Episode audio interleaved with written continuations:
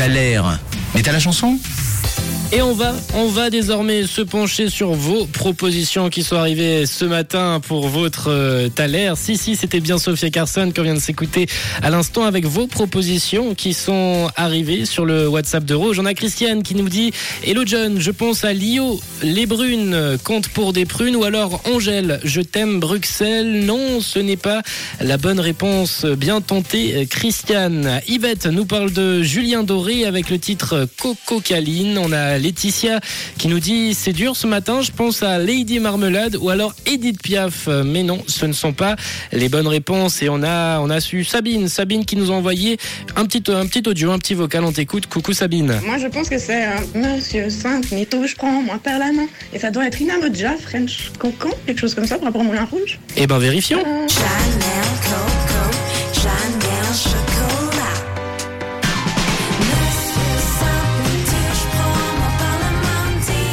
Eh bien oui Sabine, t'avais raison, c'était bel et bien Inamoja avec ce titre French Cancan. Bravo d'ailleurs à Axel qui avait la bonne réponse ce matin sur le WhatsApp de Rouge.